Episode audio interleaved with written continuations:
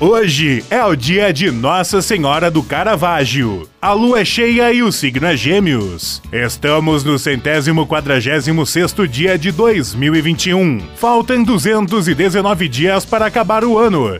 O 26 de maio na história. Em 1897, chega às livrarias inglesas o romance de ficção gótica Drácula. Em 1948, a vitória do Partido Nacional nas eleições da África do Sul dá início ao regime político de segregação racial no país. Em 1968, é realizado o primeiro transplante de coração no Brasil e o terceiro do mundo. Em 1994, a cidade mexicana de Zacatecas é declarada Patrimônio Cultural da Humanidade. Em 2002, a sonda Mars Odyssey encontra sinais de grande depósito de água em Marte. Em 2004, o veterano do Exército dos Estados Unidos, Terry Nichols, é considerado culpado de 161 acusações de homicídio por ajudar na execução do atentado de Oklahoma City. Frase do dia.